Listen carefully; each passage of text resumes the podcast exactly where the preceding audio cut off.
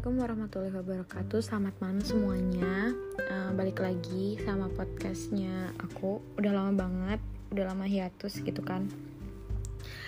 Anyway, aku mau ngasih tahu aja. Mungkin ke depannya aku kalau nggak sendiri Aku bakal ditemenin sama orang lain nggak sama Anta lagi. Ya mungkin akan ada sih momen aku sama Anta. Tapi jadi sedihnya adalah Anta mutasi. Uh, Jadi dia harus aku sama dia tuh kayak akan terpisah jarak yang cukup uh, jauh. Jadi kalau misalnya dia mau ke sini tuh sekitar 4 jam kali ya. 4 jam kali ya kalau misalnya mau ketemu aku gitu. Jadi kita nggak bisa podcast bareng lagi. Ketemu sering aja tuh jarang ya nge-podcast karena malah ngobrol sana sini. Apalagi apalagi yang jarang ketemu kayak gini kan Anyway, uh, kita langsung aja masuk ke uh, topik pembicaraan gitu kan. Aku tuh lagi sebenarnya ini udah lama banget aku pengen ngomongin ini, cuman aku kayak ragu gitu kan. Tapi ya udahlah ya, ngapain juga ragu toh. Ini kan aku cuma ngobrol aja gitu kan, ngomong juga gitu. Jadi aku pengen bahas tentang quarter life crisis gitu. Berhubung aku udah 25 tahun, even baru sih, baru banget sih sekitar 2 minggu yang lalu aku 25 tahunnya. Cuman tuh aku sebenarnya udah ngerasain sih krisis ini tuh dimulai dari sekitar 2 tahun kebelakangan ini gitu kan. Uh, sampai sekarang aku nggak akan bahas tentang aku sudah melewati krisis ini uh, udah berdamai atau gimana karena belum gitu. Cuman aku bakalan bahas tentang si quarter life crisis ini. Kenapa sih si ini bisa terjadi gitu? Dan apa sih yang biasanya dirasain sama orang-orang yang emang lagi ngalamin si krisis ini gitu? Jadi itu uh, biasanya quarter life crisis itu adalah uh, yang kalau misalnya teman-teman itu sekarang lagi ngalamin yang namanya perasaan kayak insecure ragu gitu kan keraguan-raguan juga. Terus ada kekecewaan intinya nggak puas gitu sama hal yang lagi dijalani saat ini baik itu uh, tentang karir, relasi, hubungan, keuangan banyak lagi. Pokoknya beberapa aspek di kehidupan terus kayak ngerasa tidak puas dengan diri ini. Terus galau juga mau ngapain. Terus ngerasa kayak ya insecure lah kayak terus uh, ngerasa ketinggalan, ngerasa orang-orang udah di mana, aku kok masih di sini, pokoknya kayak gitu. Itu mungkin sedang mengalami yang namanya quarter life crisis. Mungkin ya, aku nggak ngomongin pasti uh, sedang itu disebut dengan mengalami quarter life crisis, tapi ya mungkin sedang ngalamin gitu kan. Nah, biasanya ini tuh terjadi ketika apa? Ketika ada perubahan. Jadi emang kita kan dalam kehidupan kita ada fase-fase yang emang harus kita lewati. Ini tuh terjadi biasanya karena mm, beranjak dari remaja ke dewasa gitu. Makanya banyak yang bilang kalau misalnya kenapa sih aku juga nggak ngerti kenapa sih disebut quarter life crisis 25 tahun gitu kan. Jadi kayak seperempat abad gitu kan. Mungkin karena biar enak aja ngomongnya padahal itu tuh nggak terjadi nggak hanya terjadi di yang usia 25 tahun aja kok gitu kan. Aku uh, aku sempat baca gitu kalau misalnya ini terjadi 75% itu terjadi di orang-orang yang 25 sampai 33 tahun gitu. Rata-rata di umur 27 tahun banyaknya gitu, tapi juga inti tapi juga nggak nggak apa ya nggak mematok itu usia berapa gitu kan terus tuh uh, apa namanya hmm, intinya itu adalah ada fase naik kelasnya kita dari remaja ke dewasa kayak gitu. Disebut dewasa itu tuh emang kapan kita nggak tahu kan. Ada yang bilang dewasa itu umur 17 tahun karena kita udah punya KTP ada yang bilang dewasa itu umur uh, 21 tahun karena kita udah uh, bisa bertanggung jawab gitu kan. Kayak misalnya kita udah bisa beli alkohol terus kita udah bisa nonton film dewasa gitu kan. Tapi bertanggung jawab loh ya. Uh, terus misalnya ada di umur 19 tahun juga kita udah bisa nikah kayak gitu. Jadi dewasa itu tidak mematok umur. Dewasa itu ya uh, sebuah tahap gitu kan. Sebuah uh, fase gitu yang kita lewatin gitu. Nah jadi uh, bicara soal fase-fase hidup ini gitu kan. Aku tuh baca aku nonton sih sebenarnya aku nonton dari uh, dari dari YouTube-nya Rian. Terus dia ngasih tahu gitu bahwa ada sebuah proses tahap di mana uh, Erik Erikson gitu ya bilang kalau ada teori namanya psikososial. Jadi tuh delapan tahapan yang emang akan dilalui oleh manusia gitu kan untuk uh, matok umurnya tok segitu sih enggak. Cuman biasanya ada intinya ada delapan tahap gitu kan. Mungkin kalian bisa searching gitu. Di mana tahap waktu masih kecil itu kayak ada tahap trust versus mistrust gitu kan. Kayak di mana tuh kalau misalnya tahap ini berhasil itu bakalan uh, si anak ini bakal ngeras ngebentuk karakter yang dia percaya sama orang lain gitu. Ini uh, emang orang tua di sini tuh peran orang tua atau peran yang ngasuh itu bener-bener bener-bener apa ya bener-bener berpengaruh banget gitu dengan ber berhasil atau tidaknya si seorang anak ini menjadi orang yang bisa setidaknya dia percaya sama orang lain gitu kan. Ada karena ada kasih sayang kayak kayak dikasih makan kayak gitu loh terus uh, diasuh kayak gitu-gitu. Nah justru kalau misalnya kalau pengasuhannya nggak konsisten itu malah anak bisa merasa ter, tumbuh menjadi orang yang merasa terabaikan. Nggak dekat secara emosional terus nggak percaya sama dunia terus kayak nggak ada harapan kayak gitu. Itu tah itu baru tahap satu. Kemudian tahap dua ini tahap biasanya anak-anak itu ada uh, autonomy versus shame and doubt. Uh, jadi tahap ini tuh kalau misalnya kamu berhasil kamu ini bis si anak ini tuh punya ada kendali diri yang lebih terus dia lebih mandiri kayak gitu. Jadi dia bisa milih gitu mana sih yang mau dimakan mana sih yang uh, favorit mana sih yang dia suka kayak gitu. Nah jadi hasil akhirnya tuh ada yang namanya keinginan atau will gitu. Jadi ketika anak-anak ini punya kuasa akan dirinya ya dia tahu gitu apa yang dia mau intinya kayak gitu. Nah kalau misalnya dia di proses ini gagal dia bakalan muncul yang namanya rasa malu dan penuh keraguan. Terus yang ketiga ada proses di mana usia prasekolah gitu kan. Uh, sebelum sekolah gitu kan di sini ada fase di mana inisiatif sama versus guilt Nah, jadi uh, di fase ini itu akan membentuk karakter manusia dengan di mana dia punya tujuan hidup atau purpose gitu kan. Nah, hasil ini tuh bakalan mencapai kalau misalnya uh, dia tuh kayak dia tuh punya inisiatif sendiri gitu.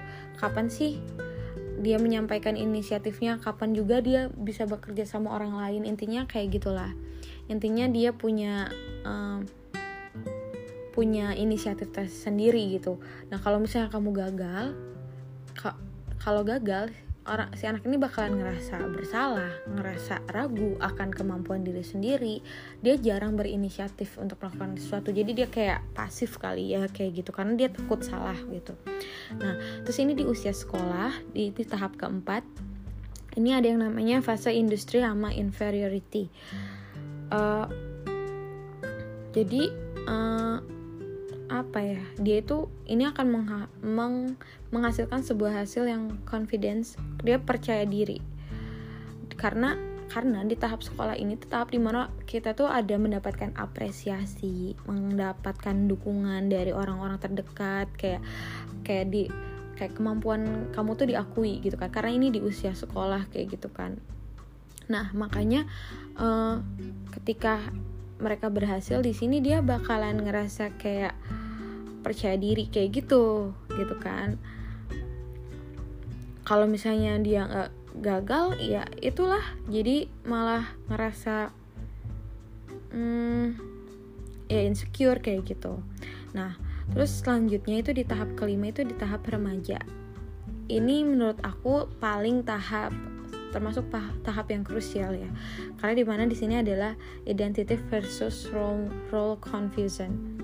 Jadi ini tuh tahap di mana kita itu mencari jati diri yang berpengaruh pada hidupnya dalam jangka panjang gitu jadi kayak ini emang pencarian jati diri gitu semasa semasa remaja dan kalau misalnya dia konsisten sama dirinya itu eh kalau dia berhasil dia bakalan konsisten sama dirinya dan kalau misalnya dia gagal dia bakalan bingung sama jati dirinya ini tuh emang benar-benar berkaitan sama kepercayaan, konsep ideal dan nilai membentuk karakter seseorang. Jadi kayak apa ya? Ya intinya tuh kenapa aku bilang ini krusial banget karena ini tahap emang kamu beneran men mencari jati diri gitu loh. Kayak identitas diri kamu itu seperti apa. Nah itu masih remaja itu tahap kelima. Tahap keenam itu awal dewasa.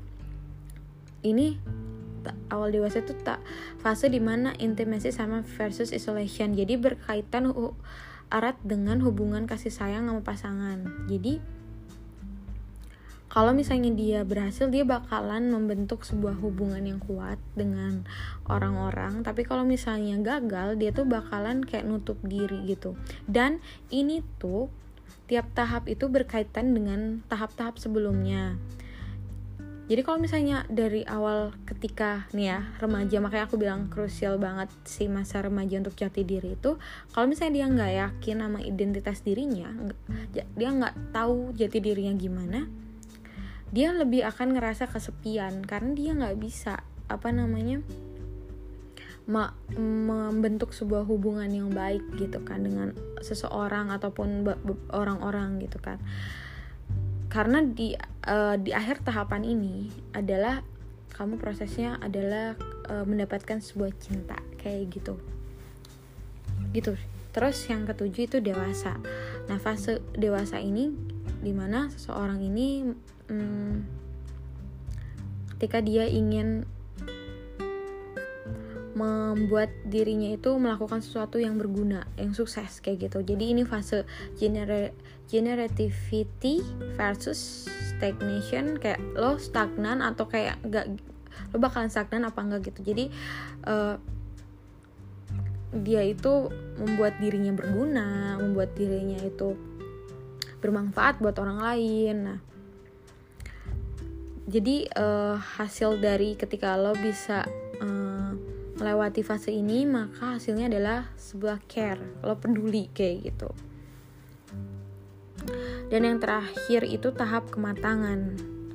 Sampai meninggal pokoknya. Ini tahap di mana seorang itu refleksi pada apa yang dilakukannya semasa muda.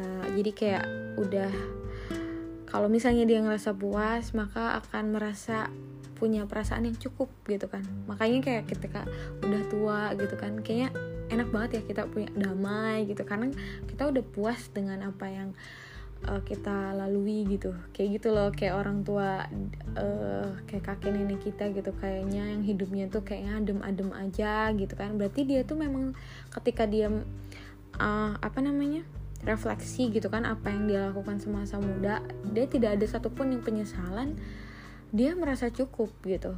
Dia cuma kayak tinggal nunggu nunggu aja gitu kan nah kalau misalnya akan puas kalau nggak puas maksudnya dia bakalan ngerasa muncul penyesalan sampai kayak putus asa gitu kan dan kalau berhasilan ini tuh uh, fase ini tuh kalau berhasil akan mencapai yang namanya kebijaksanaan atau wisdom gitu Orang yang merasa puas terhadap apa yang dilakukannya semasa muda akan siap menghadapi akhir hidupnya dengan damai. Gila gak sih gitu? Dan aku tuh baru nggak baru baca si tahap ini tuh bener-bener kayak wah ternyata apa yang kita lalui itu gitu kan dari kecil sampai nanti meninggal itu tuh memang sebuah fase yang akan terus-terus dilalui. Jadi makanya aku nggak percaya tentang bukan nggak percaya sih maksudnya nggak nggak yang quarter life crisis aja gitu di hidup kita tuh hanya akan menemukan sebuah krisis uh, uh, itu di umur 20 sampai 30-an gitu. Enggak gitu. Karena setiap fase di hidup kita itu kan perubahan ya kayak dari kita harus melewati sebuah fase itu terus menerus gitu. Dan pasti kita bakal ngalami yang namanya penyesuaian kita bakalan kayak oke okay, agak oleng dikit kayak gitu. Mungkin ngalamin sedikit krisis dikit gitu. Ngalami lah yang kayak perubahan ini perubahan itu kayak gitu. Cuman emang uh, yang aku yang aku apa sih namanya aku tangkep tuh katanya kan karena hidup kita itu adalah sebuah fase yang harus harus itu harus ya dilalui itu harus gitu jadi mungkin ketika kita mengalami sebuah krisis yang rasanya terlalu berat banget ya maksudnya kayak luar biasa bahkan mungkin berujung depresi atau uh, ya uh, mungkin krisisnya kronis banget gitu kita cek lagi deh mungkin ada sebuah tahap yang tidak kita selesaikan sebelumnya. Jadi kita misalnya sekarang udah di tahap harus dewasa dipaksa dewasa gitu kan. Dan wah gila perasaannya tuh kayak insecure terus tidak bersyukur terus kayak uh, ngerasa ngerasa tidak puas dengan A B C D pokoknya dengan semua aspek di kehidupan terus ngerasa bahwa diri ini nggak layak pokoknya banyak banget gitu yang dirasain gitu. Biasanya orang-orang yang lagi ngerasain krisis kayak gini mungkin gitu kan mungkin ada tahap sebelumnya yang kita lalui yang tidak selesai kita lalui gitu kan. Karena kita keburu ya keburu dipaksa dewasa kayak misalnya kita udah lulus nih. Ya mau nggak mau kita lulus ngapain? Ya kita ya kita kerja gitu kan. Terus udah kerja kita ngapain nih? Kita nikah udah nikah kita ngapain? Eh tiba-tiba udah punya anak. Pokoknya gitu gitu kan. Nah itu kan kita jadi harus dipaksa ngikutin alur kehidupan. Padahal mungkin ada proses di mana kita tuh belum mencapai itu gitu. Kayak dari bayi kayak misalnya kita kayak tadi gitu aku ngomong remaja gitu. Kita itu belum mencapai yang namanya kita tuh belum tahu jati diri kita. Pas masih proses pencarian jati diri eh tiba-tiba kita harus jadi dewasa nih. Tiba-tiba kita harus uh, uh, tiba-tiba kita udah ngalamin yang namanya jatuh cinta gitu kan kayak uh, harus jadi ada orang lain lagi di kehidupan kita padahal kita sama diri kitanya aja belum cukup gitu kan. Kita kita aja masih belum tahu tentang diri kita sepenuhnya. Tapi kita udah udah terlibat dengan orang lain gitu kan. Nah makanya uh, mungkin gitu kan apa yang kita alami saat ini mungkin di quarter life crisis lah kita sebutnya itu ya ada beberapa tahap yang belum selesai gitu mari kita runut. Jadi aku langsung kayak mikir apakah aku harus merunut sebuah apa ya kayak kira-kira kenapa sih tahap apa sih yang belum selesai gitu? Perasaan-perasaan apa yang sama ini aku rasain gitu. Malah tapi aku baca gitu ya dari yang dari awal tahap awal gitu kan. Oh gila sih dari kecil aja gitu kita udah kayak di dikasih lihat kayak uh, nanti lo jadi orang yang percaya diri lo nanti harus jadi uh, ketika ini berhasil lo akan menjadi orang yang punya inisiatif. Ketika lo berhasil ini lo akan menjadi orang yang uh, apa namanya punya tahu gitu keinginan yang mau yang keinginan yang ingin dicapai sama yang tidak. Kayak gitu gitu loh. Dan itu tuh padahal tahap yang dari kecil gitu. Makanya aku sekarang jadi mikir lagi gitu kan pengaruh orang tua pengaruh asuhan pola asuh itu tuh ngaruh banget gitu buat buat uh, si anak sampai nanti menjalani kehidupan ke depannya kayak gitu kan. Jadi kayak jangan cuma mikir uh, punya anak lucu-lucuannya aja gitu kayak gemes gitu gemes gitu. Padahal enggak gitu. Ya ampun parenting itu ini banget apa namanya penting banget gitu sempet aku tuh bahkan aku pernah denger ya. Jadi kayak aku denger di clubhouse dia ngomongin tentang trauma masa kecil tentang inner child pokoknya tentang kayak gitu. Jadi dicari tahu lah ya uh, kayaknya pakai paket ini apa namanya dia tuh hipnoterapi kayaknya dia hipnoterapi gitu. Uh, jadi kan si ini ceritanya tuh orang ini tuh dia ngerasa kayak dia tuh merasa tidak diinginkan. Dia tuh kayak insecure gitu masa nggak diinginkan merasa kayak hmm, tidak dipedulikan. Intinya merasa sering kayak gitu. Akhirnya dia kayak oh parah sih gitu. Perasaan ini tuh malah makin menjadi jadi numpuk-numpuk terus. Akhirnya dia hipnoterapi.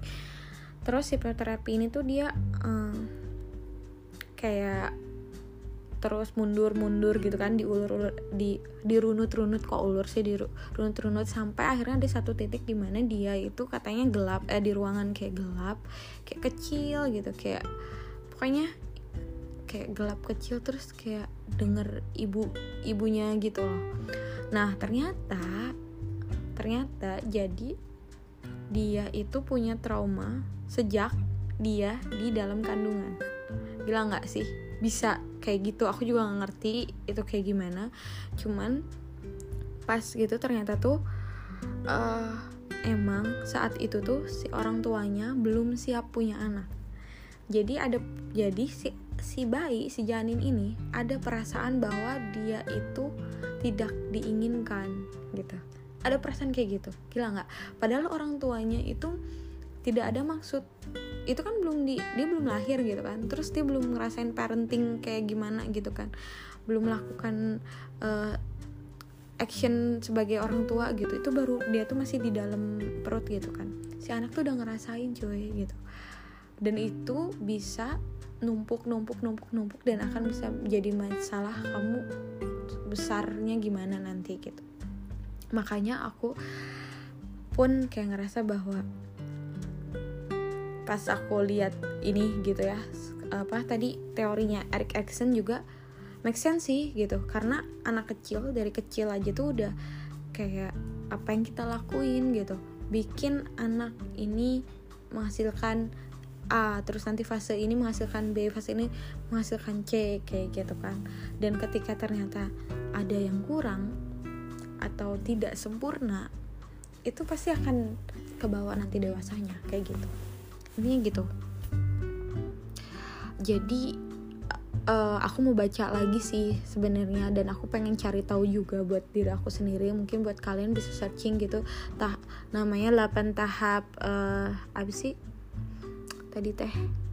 8 tahap psikososial menurut uh, Erik er, Erikson ya teori Erikson 8 tahap so, psikososial nah itu emang benar-benaran katanya ini tuh bekal orang tua didik anak gitu kan. Dan tapi juga bisa kalian cari tahu gitu kan. Mungkin ketika sekarang aku jadi mikir juga kayaknya aku sering insecure. Nah ada tahap di mana aku uh, ini kayaknya aku nggak kurang apa waktu itu tidak selesai kayak gitu. Misalnya aku kayaknya jati diri aku tuh sebenarnya aku masih belum tahu jati diri aku itu seperti apa tapi udah keburu harus uh, dipaksa dewasa kayak gitu. So tapi kan udah kelewatin juga cuman aku kayak mungkin kita bisa aku nggak tahu ya aku masih belum baca apakah kita bisa balik lagi ke tahap itu menyelesaikannya atau kayak akhirnya itu berdamai dengan uh, tahap yang tidak selesai dan kita mencoba uh, ref, uh, healing atau refleksi diri atau kayak gitulah ya aku nggak tahu. Tapi intinya seperti itu. Terima kasih buat teman-teman udah mau dengerin. Entah itu quarter life crisis apa pun itulah disebutnya tentang uh, penyesuaian diri atau fase yang harus kita lewatin kita naik tingkat. Pokoknya intinya kayak gitulah ya apa pun gitu yang atau galau galau karena A B C dan D gitu kan semua perasaan-perasaan yang kita alami saat ini ya udah kita rasain. Nggak usah disangkal jangan denial gitu loh. Kayak udah gitu. Tapi nggak boleh juga kayak terus-terusan terpuruk dengan perasaan itu. Yang penting kayak kita tahu kita saat ini lagi galau kita tahu saat ini kita lagi sedih kita tahu saat ini kita lagi marah hmm, tarik nafas saja kayak tiga kali. Terus kayak oke okay, oke okay, oke it's okay to be not okay gitu. Bukan artinya kayak kamu nggak apa-apa kamu baik-baik aja. Enggak. Kita nggak baik-baik aja tapi kita tahu apa yang harus kita lakukan. Kadang tuh sebenarnya kita tahu apa yang harus kita lakukan cuman uh, suka mikir gak nggak bisa. Aduh sulit aduh susah kayak gitu. No kita pasti bisa insya Allah ya enggak karena entah itu healing self love aku merasa bahwa itu adalah proses itu bukan tujuan itu adalah proses yang terus menerus harus kita lakukan. Jadi mungkin kita up and down gitu kan self healing itu tuh bukan sekali kamu sembuh lali enggak. Itu kayak hal yang akan terus kamu lakukan karena kamu pasti bakalan nemuin titik di mana kamu emosi titik di mana kamu sedih di mana kamu a b c kecewa gitu kan. Ya udah gitu. Jalani aja. Ini sebenarnya aku ngomong ke diri aku sendiri sih. Oke baiklah. Sebenarnya sudah cukup karena udah lama banget semoga kalian gak bosen. Tapi aku aja bosen. Capek sih sebenarnya ini. Oke okay, baiklah. Wabillahi taufiq wassalamualaikum warahmatullahi wabarakatuh. Love you